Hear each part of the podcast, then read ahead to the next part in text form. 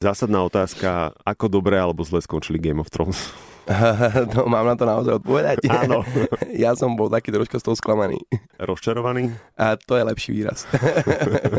Tá petícia, že by prešla, že opätovne nakrúti, tak išiel by si do toho ako kompars? Jasné. Tane nepozerá Game of Ja Thrones. vôbec sa neviem zapojiť teraz do, do hry, do rozhovoru. Nevadí, ale je s nami dnes popoludní novodobý rytier. Ahojte. Čo musí mať rytier v roku 2019? A musí mať určite konia poriadneho, aj nejaké tie kone pod kapotou, aby mohli potiahnuť všade možne toho ďalšieho koníka samotného. Áno a samozrejme to isté, čo má v minulosti. To znamená zbroj, zbranie a dobrú náladu. Tá zbroj, ktorú máš a tie zbranie sú fakt reálne, že z minulosti, alebo sú teraz akože novodobo vyrobené, len majú takú nejakú patinu, aby to vyzeralo, že sú staré? Sú to všetko repliky a spravené podľa originálov. Aby sme teda boli aj audiovizuálni, čo máš momentálne na sebe? Pretože on je tu naozaj ako rytier. Čiže momentálne mám takú ľahkú polnú zbroj zo začiatku 15. storočia, takého opešalého rytiera alebo pešiaka, ktorý ale už bol taký bohatší, čiže si mohol dovoliť nejaké tie plechy a a bojoval na tých poliach stredoveku. Tvoj meč ale nie je taký ťažký, ako som si myslel, že by mohol byť. Tie meče v skutočnosti ani neboli také ťažké, ako si možno človek dneska myslí. Ešte ten, ktorý mám tu, tak je ťažší ako ten originál, podľa ktorého je spravený, pretože je tupý. Keďže my tie veci chceme uh, ukazovať ľuďom a chceme pri tom prežiť, uh, tak tie naše zbranie sú tupé a takisto aj tento a to znamená, že nemá ostrie, má viac materiálu, tým pádom pribral na váhe. Mňa to vždy tak fascinuje, keď pozriem napríklad aj teda hru o tróny alebo akýkoľvek stredoveký film, kde sú meče v hlavnej úlohe, že ako oni tým tak šibrinkujú, ako keby o nič nešlo. To sú v podstate špajle pre nich pritom to má naozaj reálnu váhu. Hej, má to reálnu váhu, ale tá zbraň, pokiaľ bola dobre spravená, tak bola vyvážená, obratná, pretože ten človek to naozaj potreboval v boji o život, čiže tie zbranie boli spravené perfektne na e, každodenné použitie. Dobre, čo sa stane chlapcovi, že si zrazu povie, že idem byť rytier? To ako prečo? Vieš, chcem byť smetiar. Tak, e, kedy to bolo hobby, niekto chodil na futbal, niekto, niekto na vybíjanu, niekto na volejbal a, a my sme chceli šarmovať, takže tak sme začínali ako 14-15 roční chalani a najskôr s drevenými mečmi a postupne to postupovalo ďalej, až sa to stalo profesiou. Zabil si už niekoho? Nie. Ježiš, to- by som odišla zo štúdia, keby si povedala. No. Nie, však jasné. Je to tvoje zamestnanie? Uh-huh. Detského šermu sa to vlastne stalo môjim full-time jobom, alebo som musel po výške medzi magisterským doktorantským štúdiom, že čo so životom, tak budem rytierom. tak som si povedal, že poďme týmto smerom. A kde potrebujú rytiera? akože prepáč, ja nechcem nejako znevažovať tvoju prácu, ale... Áno, je to paradoxné, keď poviem ľuďom, že sa takto živím, ale tak rytier je jedna časť našej práce.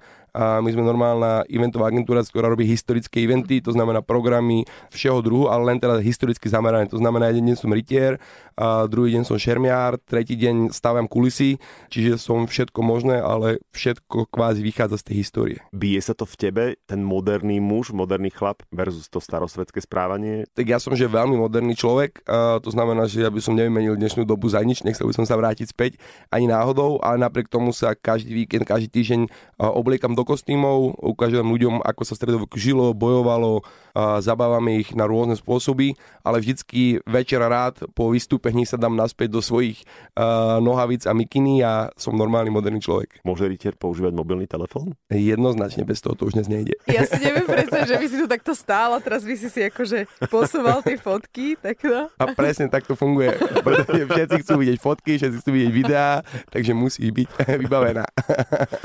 Nespomínaš rodinu, e, ženu, deti? No to je veľmi ťažké pri tomto eh, spôsobe života. Na ten súkromný život až tak veľa času nezostáva, ale snažíme sa ho čím ďalej, tým viac si ukradnúť pre seba, lebo predsa len aj my starneme, aj keď tak nevyzeráme, ale, ale jednoducho chceme už aj viac stráviť času s rodinami. Ale viem si predstaviť, že babenky letia. Eh, Určite áno. Každá, každá chce byť rytierom, halo. My, moderátori alebo ľudia, ktorí robia akékoľvek povolanie patričné roku 2019, prepáč, to tak poviem, Normálne. my sa musíme vzdelávať, aby sme profesionálne rástli. Ako sa rytier vzdeláva vo svojom povolaní? Máte nejaké školenia, alebo, alebo musíte viacej študovať, keď sa chcete zasadiť do konkrétneho obdobia? Sú to akoby také dve fázy toho štúdia. Jedna je taká tá fyzická, to znamená, že sme 4 krát do týždňa po 2 hodiny v telocvični a trénujeme či už kondičku, či už šerm, či už techniku, či už šovky, či už živadlo. Čiže to je akoby taká tá makacká vzdelávacia práca. No a potom samozrejme samozrejme musíme stále študovať tým, že vytvárame programy na kľúč, rôzne akcie, vystúpenia na kľúč, tak jednak máme veľké plus, že máme v týme historika, človeka, ktorý dokáže sa v tom hýbať, no ale samozrejme my musíme študovať kostýmy, pretože veci, ktoré máme a na tom sa aj zakladáme, a sú presne podľa originálov. Toto je obrovská dávka času, ktorú do toho musíme dať. Keď vidíš film historický, si povieš, že toto je dobrá blbosť. O toto vôbec nemali oblečené v tom čase. Myslíš Starbucks v Game of Jasne, presne tak. Akože vidíme, my vidíme tie chyby, ktoré tam sú, ale ja zase chápem aj ten filmový priemysel, že nejakým spôsobom sa k tomu musí prispôsobiť, ale áno, to, čo je v tých filmoch, tak do veľkej miery nezodpoveda tomu, čo by malo. Stalo sa vám to niekedy naopak, že by za vami prišiel nejaký možno historik alebo nejaký človek, ktorý sa vyzná a povedal vám, že no chlapci, toto ale nebolo takto, ako vy tu ukazujete. Nestalo, lebo nemá šancu, pretože my máme všetko, je to tak. my máme všetko proste podložené, to znamená, aj keď niekto príde taký, že rypák a chce, tak máme mi ťahnuť obrázok, že pozri, takto. Kde môžeme vidieť uh, najbližšie uh, rytierov v akcii? Takže najbližšie uh, nás uvidíte už tento víkend, to znamená 25.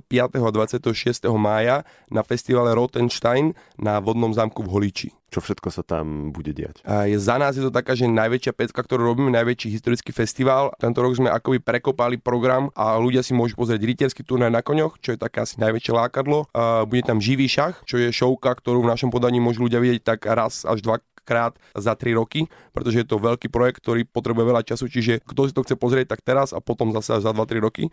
Bude tam ohnivý drak, to je niečo, čo sme ešte nemali na tomto konkrétnom našom festivale. No a potom bude množstvo všakovakých iných uh, vedľajších programov, ako napríklad cokoliarské vystúpenia, šermiarské, tanečné, hudobné. Budeme tam mať krčmu, ktorá je situovaná v podzemí zámku Holíč, čiže kde budú fakíry, budú tam brušné a kabaretné tanečnice a ďalšou takou novinkou tohto roku je detský program alebo detské divadielka všeho možného druhu, ale všetky s zameraním na históriu. To znamená, bude tam tradičné babkové divadlo, bude tam niečo o príbehu rytiera, a bude tam niečo o dvornom šašovi, čiže všetko toto a ešte som asi aj na množstvo vecí zabudol, ktoré tam ľudia určite uvidia. Wow. Ja sa vrátim k tomu drakovi. Mňa zaujala krčma, ale dobre, pýtaj sa na draka. Je zakázané používať slovo drakaris počas tohto festivalu? A nie, nie. Ok, dobre. Aby náhodou všetci nezhoreli v hrách, o ktoré Á, hra. Keď, keď povedala uh, Daenerys, uh, kráľovna drakov Drakaris, tak on chrlil oheň Aha, a dobre. všetci padli. Aj ten náš chrlí oheň, ale len na manuálny povel. A je to bezpečné. Je to úplne bezpečné.